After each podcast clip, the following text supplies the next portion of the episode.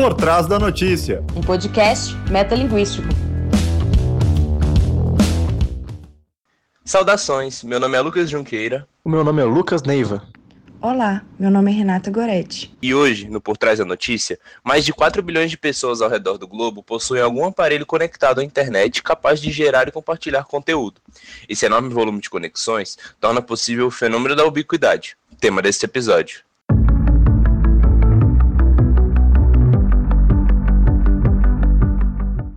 A virada do século trouxe uma nova forma de se fazer jornalismo.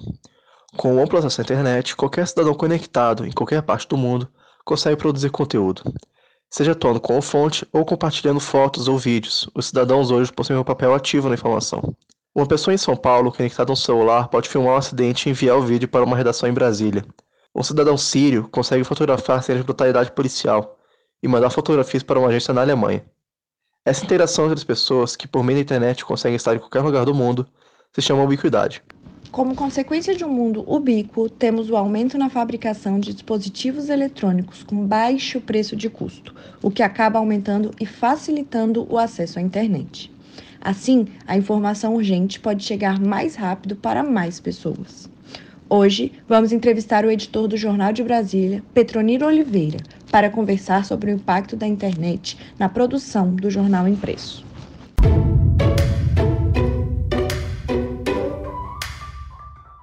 De que forma as redes sociais podem ajudar na construção da reportagem? As redes sociais podem ajudar a construir uma reportagem, fato, elas podem, mas não adianta nada. Tem que pensar que rede social pode ser uma coisa que você achou no, no chão. Depende da confiabilidade de quem está escrevendo, tudo. Jornalistas nunca pode ter internet, pode ter o que for. Tem que sempre ter a questão da apuração, da investigação, de, de tudo, porque senão não... Você pode fazer uma matéria errada, aí vai falar, ah, mas eu baseei no perfil tal do Instagram, baseei no perfil tal do Twitter. Não interessa, você escreveu lá, saiu com o seu nome, você não pode acreditar em tudo que você vê, né? Então, tudo tem que ser bem checado, bem apurado, antes de você colocar o nome do seu nome no veículo para poder divulgar, né? Porque todo mundo hoje fala muito de quê? De fake news, fake news, então... Você não pode ser um disseminador de fake news. Para isso, você tem que apurar por todos os lados e chegar à devida conclusão.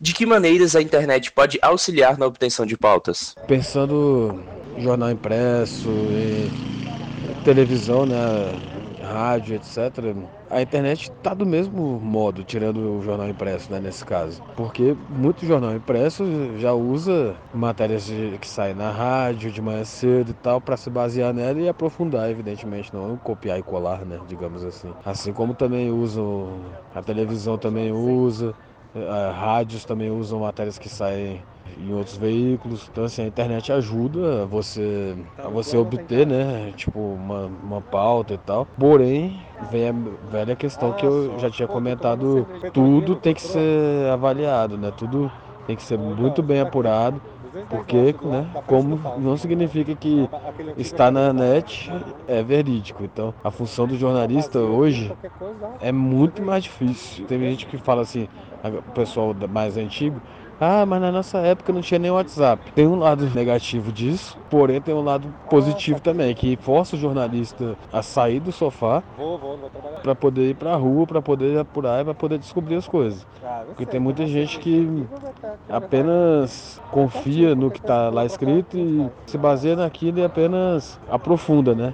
O que não pode existir. Então, assim, é, ajuda, mas não pode copiar e colar. Você tem que ir atrás, você tem que ver se aquilo ali é verdade, né? Até porque, assim, a internet tem um poder de, de disseminação, digamos assim, das informações muito maior do que os outros veículos, né? Então, tem que tomar cuidado. Todo cuidado é pouco. Qualquer profissão, assim, com jornalismo também é. Tem informação errada que você passa, prejudica o cidadão. Existem ferramentas na internet que o jornalista possa adotar para auxiliar a produção do impresso? Quais você recomendaria? Ó, oh, pelo Twitter, por exemplo, você pode ter, ver lá no Top dez, ver os assuntos mais comentados. Então, assim, isso é importante para você pensar na questão de o que, que a galera tá vendo. Aí você chega pro impresso, né, que foi no caso dessa pergunta, e você evolui a partir do que você tá vendo, que é o que a galera tá querendo saber. Porém, como sempre, eu vim dos dois lados, etcétera, tá fazendo jornalismo que tem que ser feito sempre desde mil e novecentos e bolinha, quando surgiu o jornal. Então, assim, é importante você sempre ver o que, que a galera está interessada em saber sobre. Não adianta você fazer um jornal porque ah, eu acho isso legal. Não, o público tem que achar legal o assunto. Se eu achar interessante, eu vou fazer um jornal para mim. Você cria um blog, etcétera. Mas a internet ajuda nesse ponto. Você tem o Google Analytics, tem, você vai ter algumas ferramentas legais para você saber o que, que é o assunto que a galera está querendo saber sobre isso. E o impresso tem a vantagem de você poder se debruçar melhor sobre o assunto, né? Porque a internet tem aquele negócio do factual, tem que mandar tudo para ontem, tem aquela questão de de o furo, né, que jornalista gosta tanto, que às vezes acaba até errando e tal, mas tem essa ânsia do, ah, não sei quem noticiou primeiro, não sei quem noticiou segundo, e às vezes quem noticiou primeiro noticiou errado, e o segundo apenas mudou as palavras do que o primeiro colocou e errou também. Termina se transformando, podemos dizer assim, numa fake news, mas acho que é bem por aí mesmo, a gente tem que ver o que, que a galera está querendo saber e aprofundar no tema, né? Aprofundar de uma maneira correta, jornalística mesmo. Na sua opinião, o jornalismo digital e o impresso são concorrentes? Cara, eu acho que todo veículo de comunicação tem um tipo de concorrência. Porém, o digital e o impresso, a gente tem que pensar o seguinte. Digamos que eu trabalhe, eu trabalho num site. Tem impresso, né? Colocando aqui em Brasília, eu trabalho no Metrópoles. Aí eu acordo no dia seguinte, vejo uma matéria que saiu no impresso do Jornal de Brasília, do Correio Brasiliense, que eu tomei um furo. Existe uma concorrência. Porém, se você colocar assim, ah, o Metrópoles deu uma notícia às cinco da tarde. Pro impresso não vai fazer diferença. Aí não é uma concorrência é, levada a sério, porque assim, pro, pro leitor de impresso não vai saber se foi o site do Jornal de Brasília ou o site do Correio Brasiliense, que deu antes do Metrópoles, que deu depois. Depois que, enfim, mas assim, evidentemente que os sites que vivem apenas da parte online, né, tipo, no caso o Metrópolis, eles também fazem matérias especiais, que no dia seguinte tá lá às cinco horas da manhã. E aí eu não digo que seja um furo, né, é uma especial, é diferente de um furo, de uma coisa assim, factual. Mas concorrência sempre vai existir, né, concorrência sempre vai existir, não tem como não ter. E é até bom, porque assim, é bom para nenhum tipo de...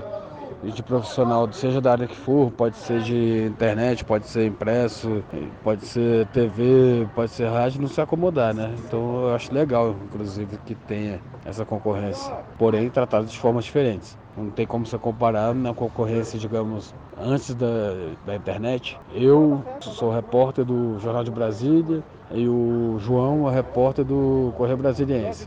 E a gente sempre cobre o mesmo assunto. A primeira coisa que a gente fazia no dia seguinte da cobertura é um ler a matéria do outro, para saber quem tomou o furo e tal. Era uma concorrência mais assim, acirrada, mais pessoal. Mas agora é muito menos isso, porém sempre vai existir concorrência.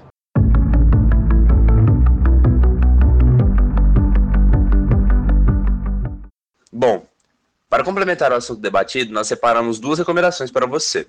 A primeira é o livro Deu no Jornal, o jornalismo impresso na era da internet.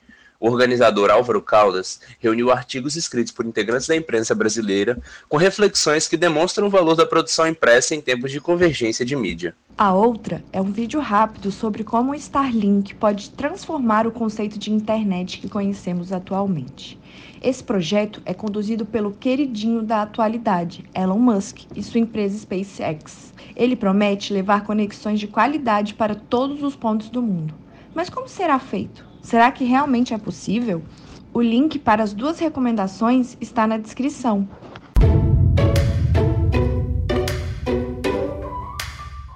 Chegamos ao final de mais um episódio do nosso programa. Agradecemos pela fidelidade. E para você que chegou hoje, não se esqueça de conferir os episódios anteriores e assinar nosso feed. Aproveito e te convido a escutar o episódio da semana que vem. Nós vamos trazer uma convidada especial para falar sobre a sociedade em rede e a representatividade no webjornalismo. Não vai perder, né? Te esperamos. Novamente, muito obrigado e até o próximo programa. Obrigado a todos que nos acompanharam e até a próxima. Por hoje é só. Tchau, tchau. Por Trás da Notícia. Um podcast metalinguístico.